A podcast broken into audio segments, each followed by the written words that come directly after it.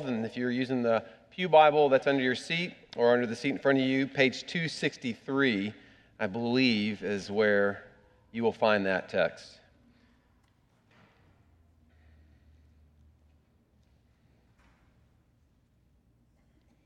For the past two weeks, we've been looking at chapters 11 and 12, and this will sort of round out this high watermark in many ways of the life of David, which is our series this winter spring, learning to live out of the grace of God for his glory.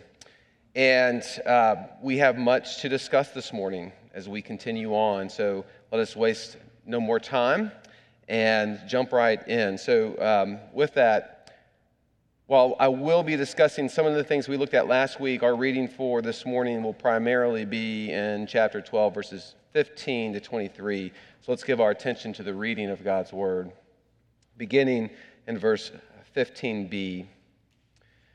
And the Lord afflicted the child that Uriah's wife bore to David, and he became sick. David therefore sought God on behalf of the child, and David fasted and went in and lay all night on the ground. And the elders of his house stood beside him to raise him from the ground, but he would not, nor did he eat food with them.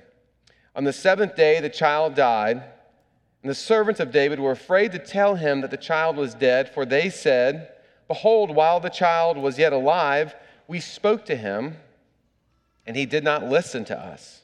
How then can we say to him, The child is dead? He may do himself some harm. But when David saw that his servants were whispering together, David understood that the child was dead. And David said to his servants, Is the child dead? And they said, He is dead.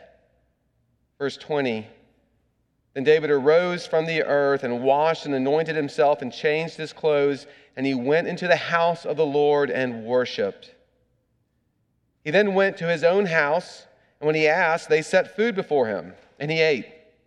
Then his servant said to him, What is this thing that you have done? You fasted and wept for the child while he was alive, but when the child died, you arose and ate food.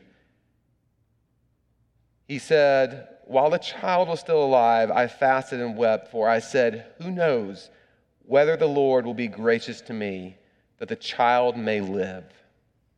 But now he is dead. Why should I fast? Can I bring him back again? I shall go to him, but he will not return to me. Let me pray and ask God to teach us his word this morning. Heavenly Father, we ask now that you would open our eyes and our ears that we may see and hear things um, otherwise we could not by your Spirit alone that we would uh, leave here changed people, such that as good soil receives a seed and produces a fruit, that our hearts would do the same. And would you do this for your glory alone, we pray. Amen. Before we get started, I, I, just a little note about this sermon. Uh, this, a lot of what is said this morning requires, in my mind, a healthy discussion about justice and what it means for God to be just. And in order for us not to be here all day, I think I took out about four pages. You can thank me later. But I, I'm, I, I say that for a couple reasons. One, I'm not skirting a difficult issue here. It's just something that we, we can't fit everything in here. So, my assumption this morning is that God, because of his character, is just, because he's holy. And that in all of his decisions he makes, he is just. But if that is your question, and I know that it is many people's question, especially today, as they read the Bible and especially texts like this, I would encourage you, please come, let's talk about that over coffee or lunch. Um, that would be a wonderful thing to do if that is your question, if that is something that you're having a hard time getting your arms around. How do we reconcile that as people as we read the Bible?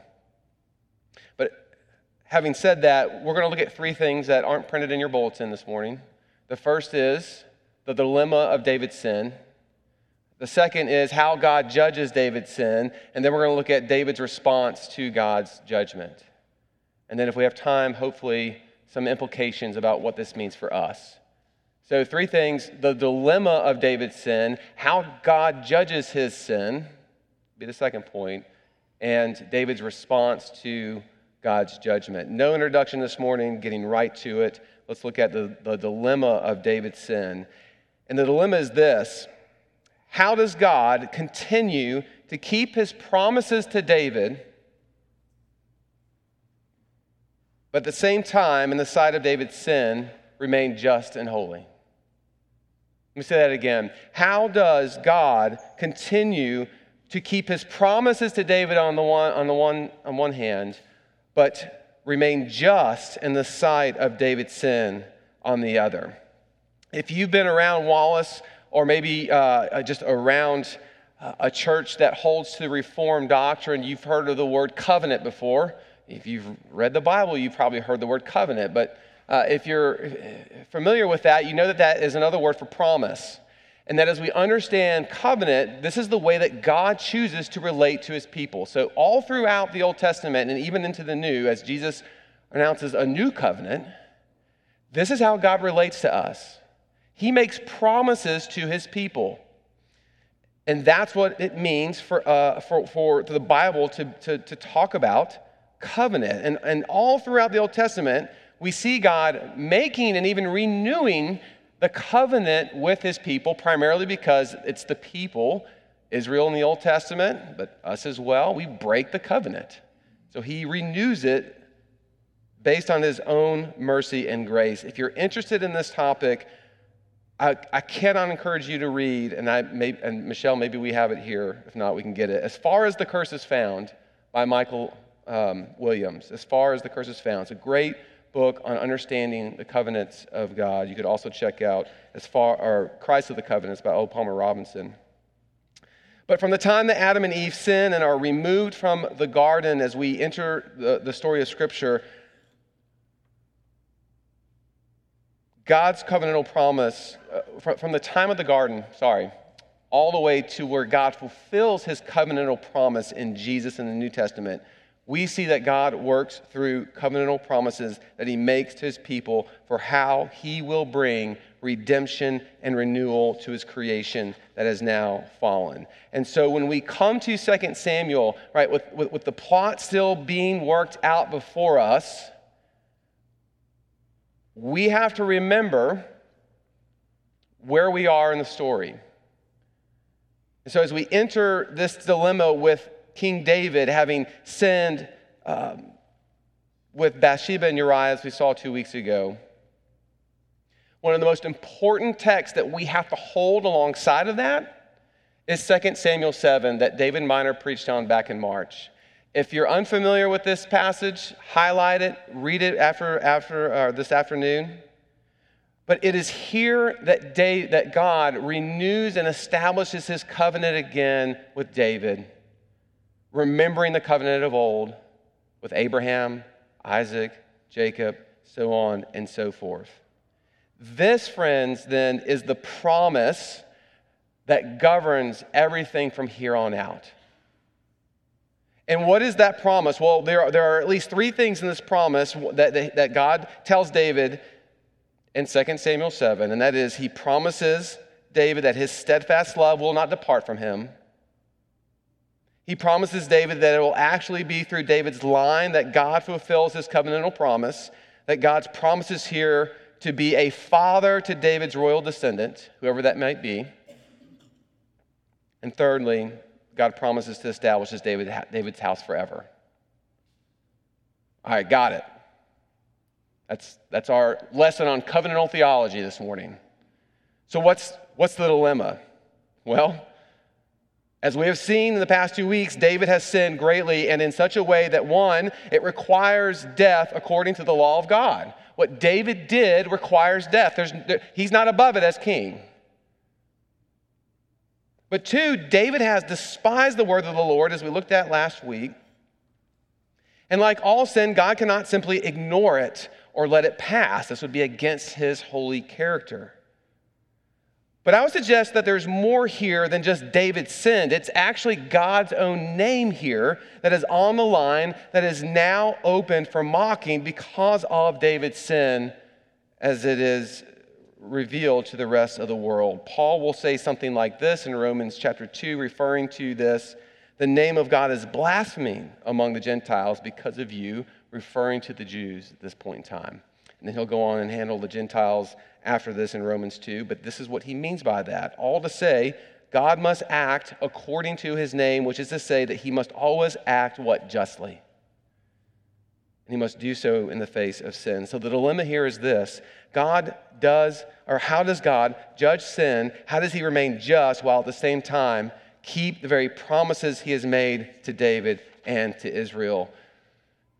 And it's important again that we start here because if you're if you're new to Christianity or if you're trying to understand the Bible, or, or I would if, you, if you've been in the church forever, I would suggest that this is the question that hangs over the entire scriptures, entire Old Testament, even the New Testament. It's also the question that we should never get past as believers. How is it uh, that God continues to keep his promises to us on one hand and be just in the sight of our sin on the other? And perhaps more important or, or pertinent, why? Why does he do this? See, it's a question David actually gets close to asking in Psalm 8. After looking at all of creation and its beauty and wonder, he turns from the vastness of creation in that, in that psalm uh, to the smallness of mankind. And he says there in verse 4, What is man that you are mindful of him? And we might say, well, David, David, don't you know your theology, man? You're made in the image of God. And of course, David knows that. He's actually going to go on to say that in verse five, five or six. But that's not what David's asking. David is asking, why do you bother? Why do you pay attention to us? We are so small compared to the vastness of your creation. At the same time, we have sinned and we deserve judgment. Yet, yet, you enter covenant with us. You make promises to us. And these aren't small promises, by the way, these are cosmic promises to renew all of creation, let alone us. And you bind those promises, we find out later, to yourself.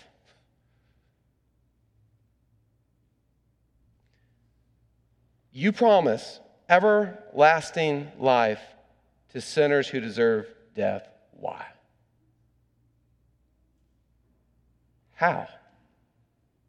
That's the dilemma. That's sitting right here in 2 Samuel 12.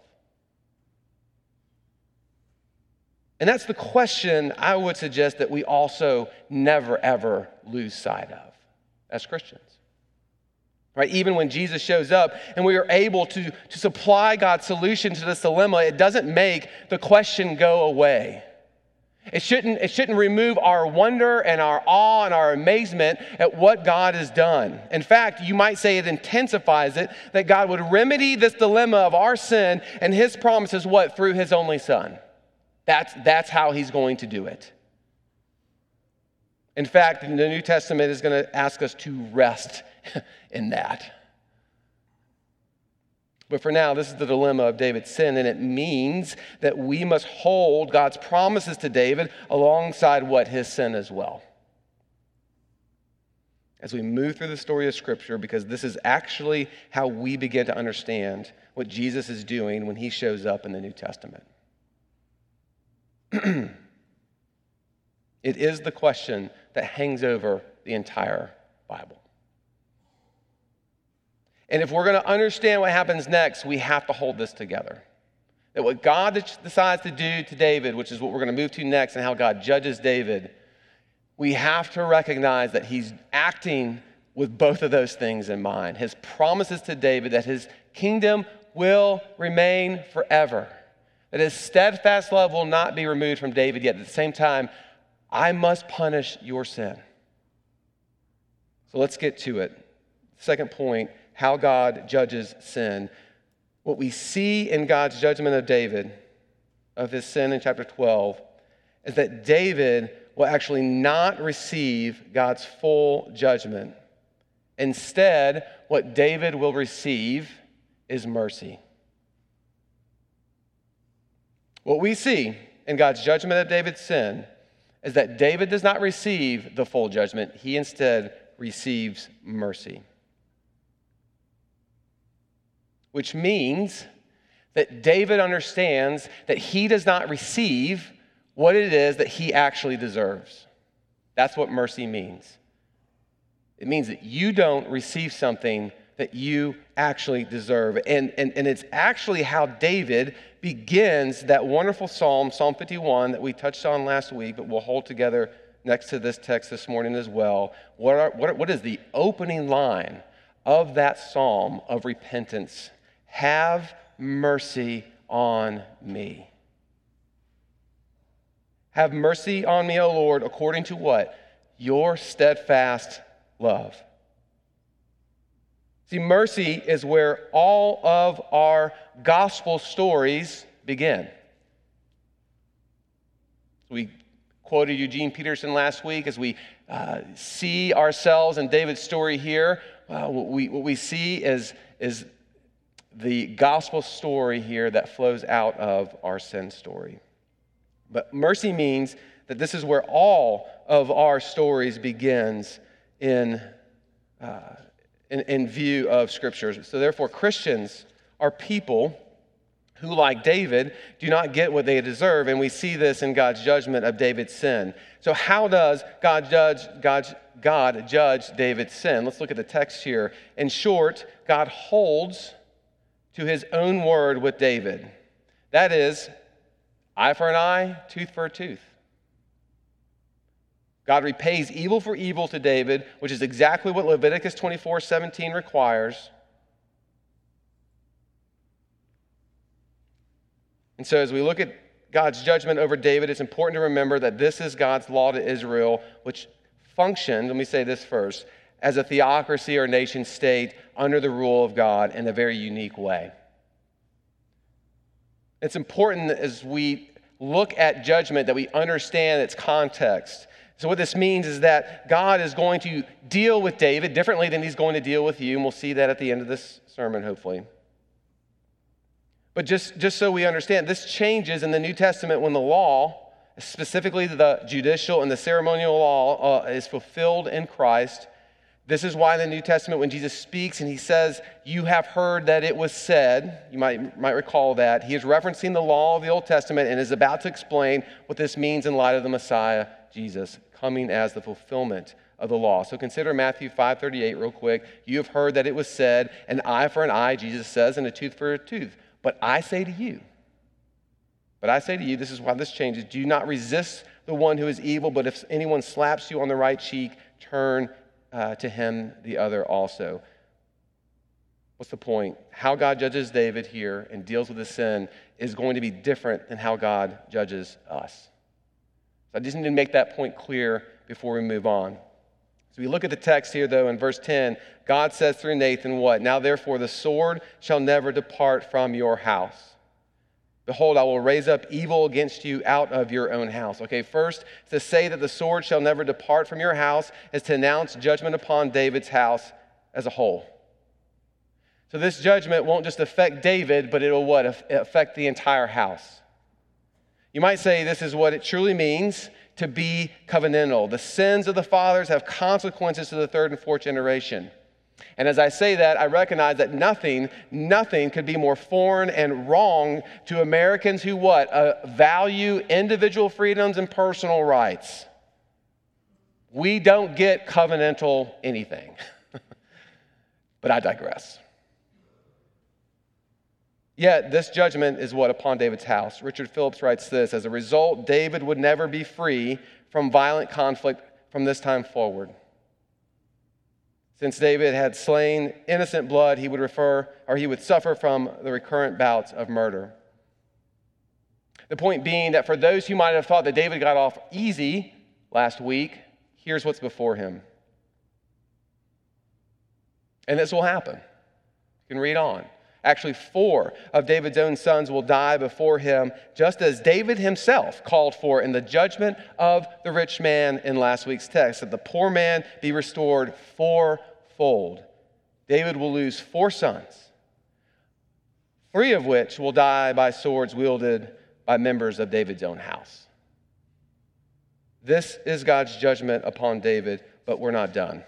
Second, God says through Nathan, I will take your wives before your eyes and give them to your neighbor, and he shall lie with your wives in the sight of the sun. For you did it secretly, but, it will, but I will do this thing before all Israel and before the sun.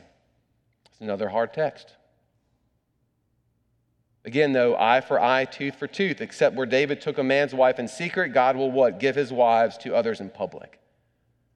The point being that the pride of David that led to these secret sins and misdeeds dark will become public shame for him as God's king, as God's anointed. Now, at this point, as good Old Testament Christians, right, we understand we're waiting. This is the final verdict. We are to expect the final judgment to be announced, of, that, that being of David's death. But it doesn't happen. And why? Because David is under mercy. Mercy for David means that he will not receive the judgment, but what? Someone else will. As we saw last week, David won't die because God has truly put away David's sin.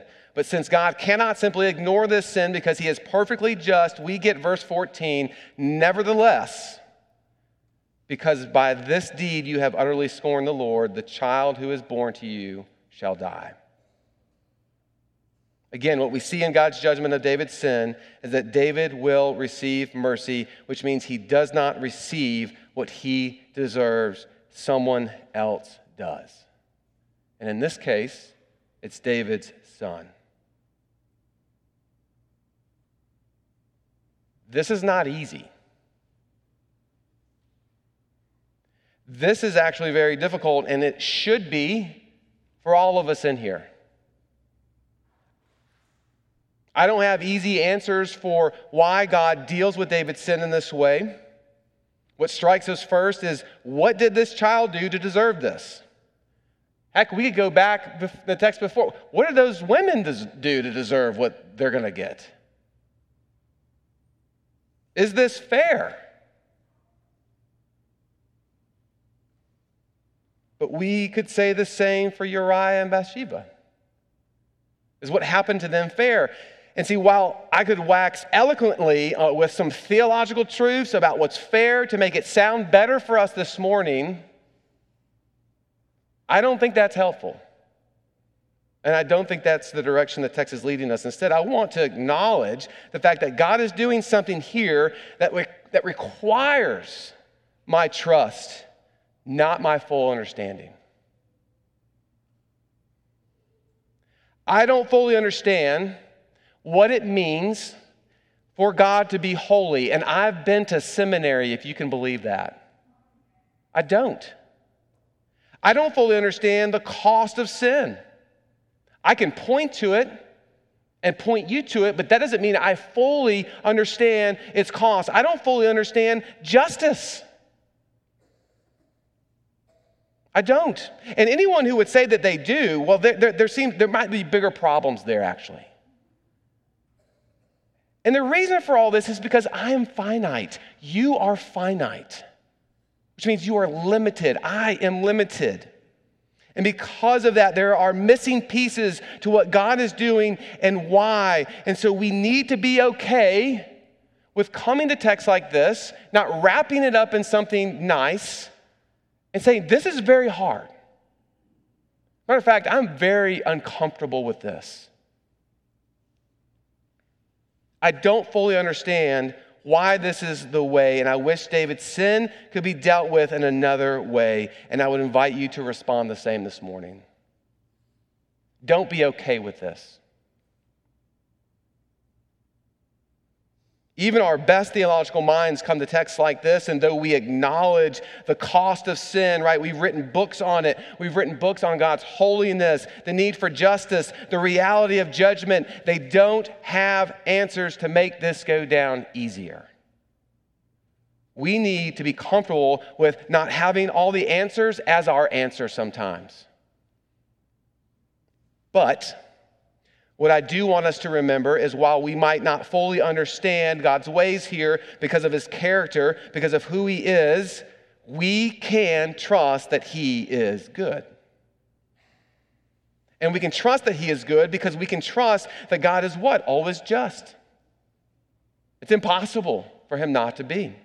And if God is acting justly, because that's the only way that God can act, then the only one who has the authority, or as the only one who has the authority to give and to take life, I can trust God even when I don't fully understand what is happening.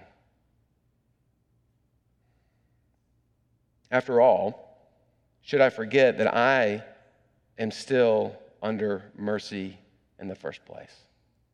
David is still under mercy in the first place. And so are you. So there is a sense in which what right do we truly have to question God's goodness in the first place? Should that mercy be removed? This is how God judges David's sin. And before we move on, the question becomes can we hold our confusion and uncertainty with texts like these alongside confidence that God is always good and is acting justly? And I know as soon as I ask that, it splits the room. There are those who say yes, and there are those who say, I'm not there. I'm not there. And while we were all in process with that question, I would point you to David who can. I will point you to David who can hold those two things together, even in the face of God's judgment over his own sin, which results in the loss of his own son. David knows that he is at God's mercy, and so whatever God decides to do, including that, it is more than fair. And the places where David doesn't fully understand what God is doing, none of it, none of it, and this might be the brightest part of this entire narrative, detours his trust and confidence in who God is. And we see this in his response. Let's move to that. Finally, David's response to God's judgment. David's response to God, even in the face of judgment, is actually to move towards God and not away. And why does he do this? Because even in his judgment, the Lord's natural, the Lord's natural disposition towards his people as those under mercy is to what? According to David, show grace.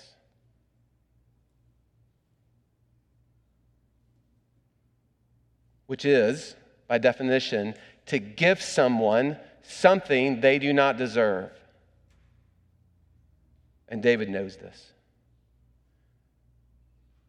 First, we see God afflicts the child as he has said that he would. And in verse 16, David does something that is strange according to those here in the text. He sought God on behalf of the child, and David fasted and went in and lay all night on the ground. And the elders of his house stood beside him to raise him up from the ground, but he would not, nor did he eat food with them. On the seventh day, the child died. What's, what's the problem? What's why is this strange? Well, this is typical behavior after death has occurred. After death of a loved one, you would fast and weep and grieve as part of, of that process. David does it what? While the child is still alive. Why? Why? He tells us in verse 22, look at it. While the child was still alive, I fasted and wept for. I said, Who knows whether the Lord will be gracious to me that the child may live? See, David's response is to trust in God's grace, even in the face of judgment. That is, that the Lord's natural disposition towards him is to show him grace and mercy and not take it away. Who knows, David says? Who knows? Maybe the Lord will be gracious to me that the child may live. In other words, who knows whether the Lord will give me what it is I don't deserve because that's what He does.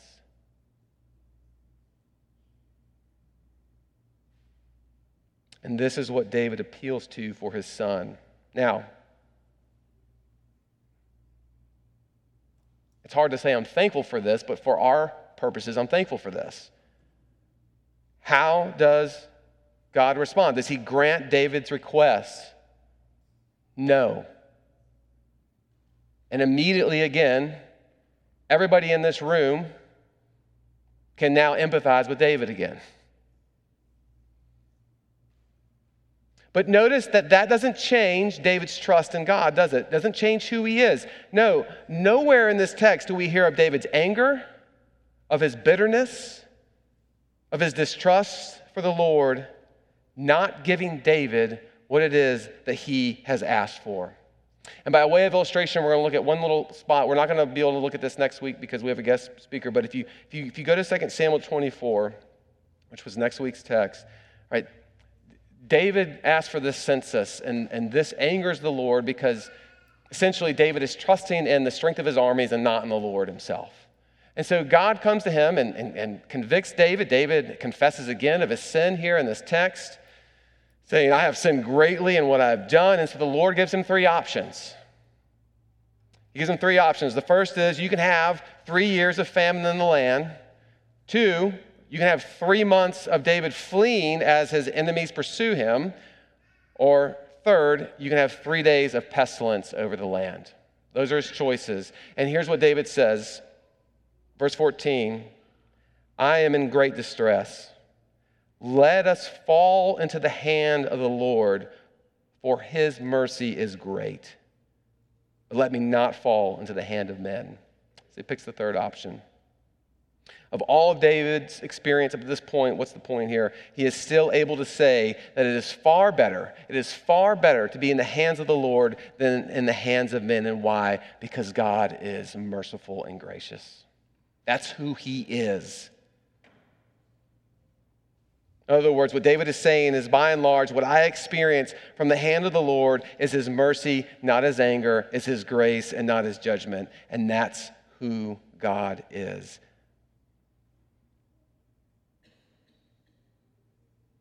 And this is what leads David, upon news of the death of his son,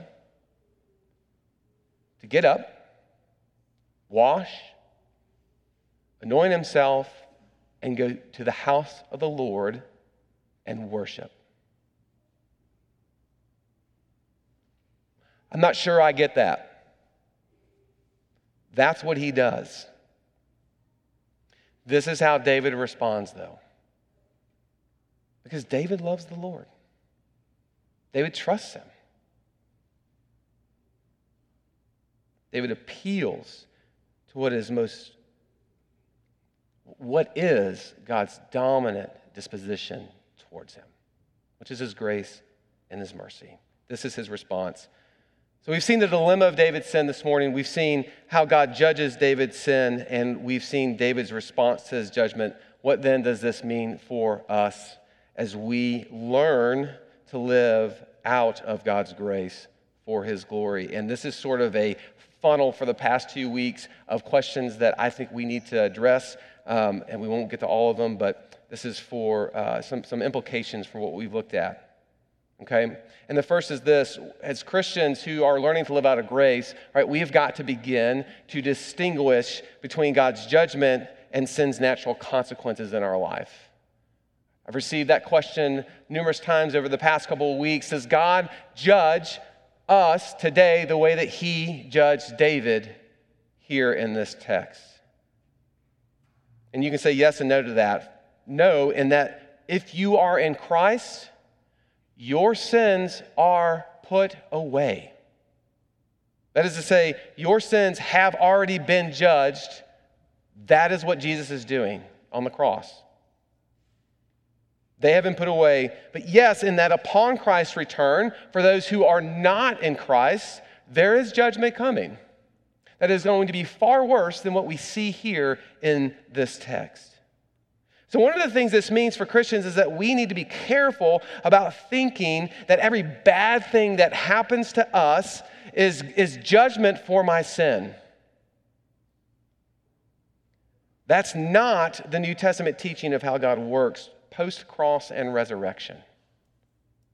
We truly are in the days of grace. Forgiveness is what God offers now, not his judgment. That has been placed on Christ.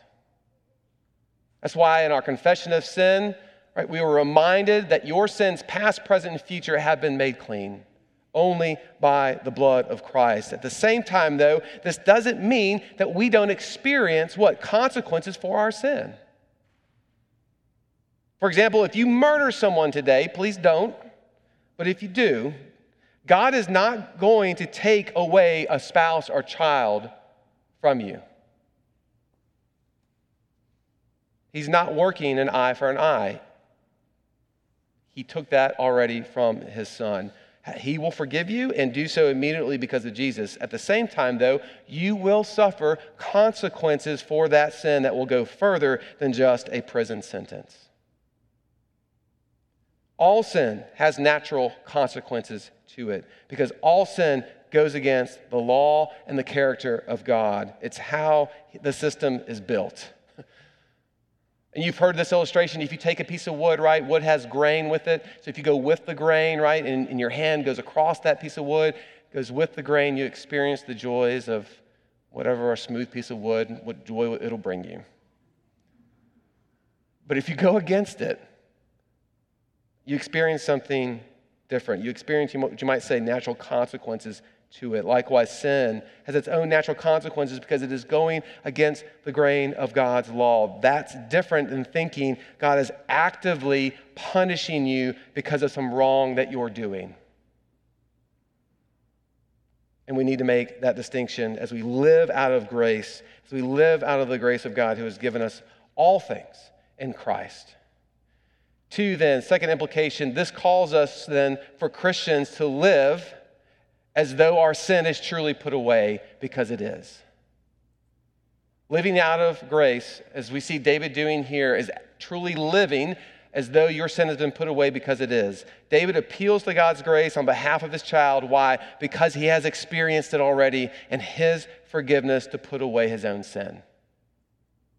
The appeal to David's son that God would save him is, is the consequence, if you will, is the fruit of already experiencing the grace of God to him and his sins being put away. Likewise, Christians are invited to do the same in the name of Christ. And this means that we should have confidence because of this to both approach God with our repentance, as we looked at last week, but also with our petitions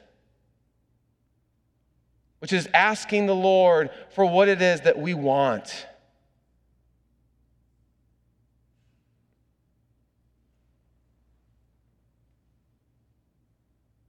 So, one, we can move toward God and others in deeper repentance because we don't have to wonder what God will do. He has told you what He will do, He will forgive you. At the same time, though, because of our sins and because they're put away, they truly are, this becomes the defining characteristic of who God is to us. That is, He is merciful and gracious all the time. Not some of the time, all the time. I think sometimes we see the cross, right? We look at the table perhaps even, and we think, man, that was probably all of the mercy and grace that God had to give us. No, it doesn't run dry.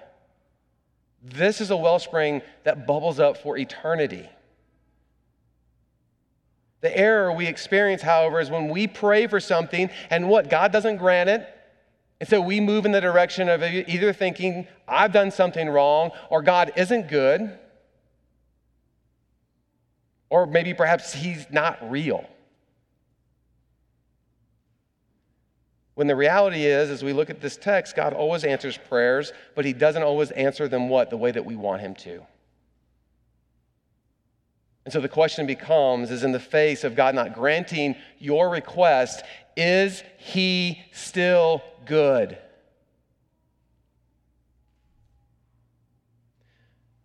You didn't get that job, but you asked the Lord for it. Is he still good? You don't get pregnant, but you have asked the Lord for children. Is he still good? Your children are not walking with the Lord but you have asked him to be faithful. Is he still good? Your child dies. Is he still good? You don't get married. Right? Your cancer does not go away and it's going to kill you, but you have asked the Lord to remove it. Is he still good?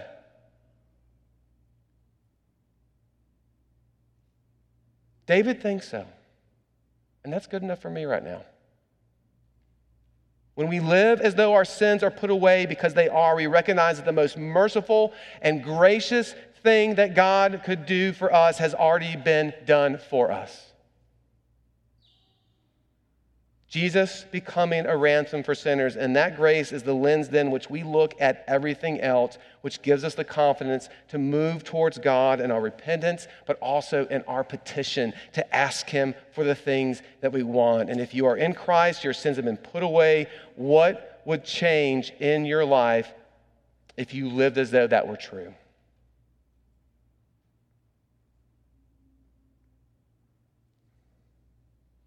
Thirdly, Learning to live out of the grace of God for His glory means that we learn to sing, as the hymnist writes, whatever my God ordains is right.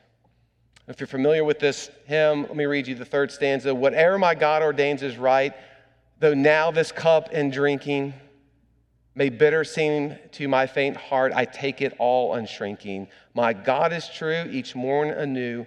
Sweet comfort yet shall fill my heart, and pain and sorrow shall depart. Whatever my God ordains is right. What shines the brightest out of David's response and his life to follow is that above all things, David trusts that the Lord is good and can be trusted no matter what happens, that whatever my God ordains is right.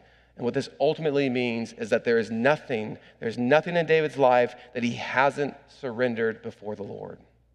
Not even his own son, that would come between him and the Lord. And the question for us is this true for us? Is this true for you? What is it that if God were to take it away would cause you to say, that's not a God that I can trust? He didn't give me this thing. He didn't show up at this point in time in my life. That is not a God I can trust. Or is it this hurts and, and I am even undone, but whatever my God ordains is right? Learning to live out of God's grace assumes you already get more than you deserve, which leads to trusting His ways even when you don't fully understand them.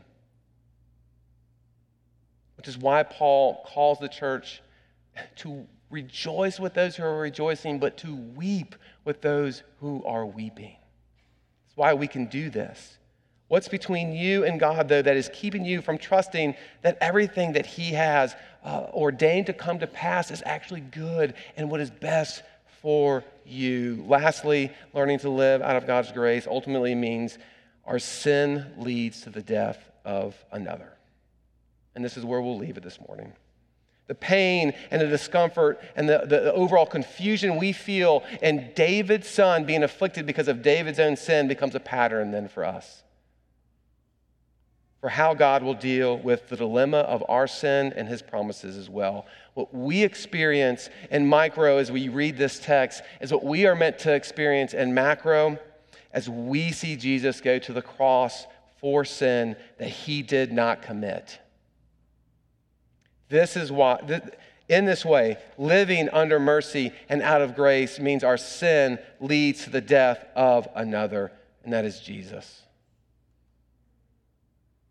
And friends, we should not grow comfortable with Jesus and the cross, for it was my sin that put him there. At the same time, this is the gospel story that flows out of our sin story. Hear Paul's words in Romans chapter 3 it is the cross, it was to show his righteousness at the present time so that he might be what? Both just and the justifier of the one who has faith in Jesus. This is how God keeps his promises to us. But at the same time, it's how he proves himself just in the face of sin. But it's also how he proves to you that he loves you.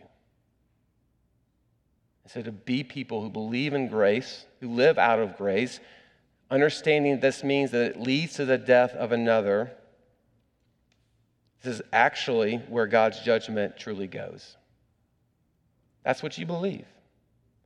And it's not just where God's judgment truly goes, it's actually how you know that your sin has been truly put away and how you can actually live in light of that. But it's, it's not just that, it's also how you can trust that whatever God ordains is right because He has lost a son too.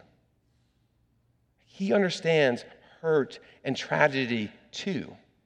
He has not left you in the midst of your loss, He has entered that with you in the most personal of ways. And so, what we are left with is what is your response to this? As we leave this section of David, what is our response to this as we look at this story, right? it, is uh, this story, right? This gospel story, your story? Is it the story that flows out of your sin story? What is your response to this grace? And I'll leave us with one that I think is the most appropriate. It's to follow David, it's to get up, wash ourselves, go into the house of the Lord, and worship. Why? Because he is good. And he is good all the time. Let me pray for us.